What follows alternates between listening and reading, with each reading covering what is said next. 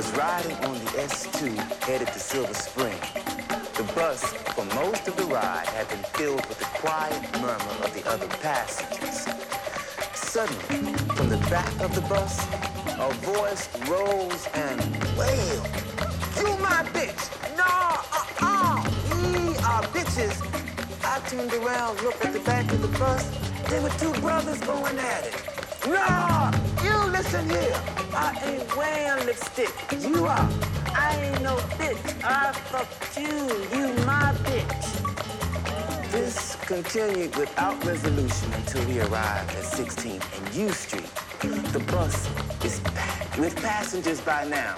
And as we approach the stop, I see 10 more waiting to step aboard. Just as the first person steps aboard, a strident, hysterical voice shouts from the back, I'm a 45-year-old black gay man who enjoys, enjoys taking dick in his rectum. I'm not your bitch. You bitches at home with your kids. We are now entering the fifth dimension of our sexual consciousness. The ride is rough. There is no jelly for this.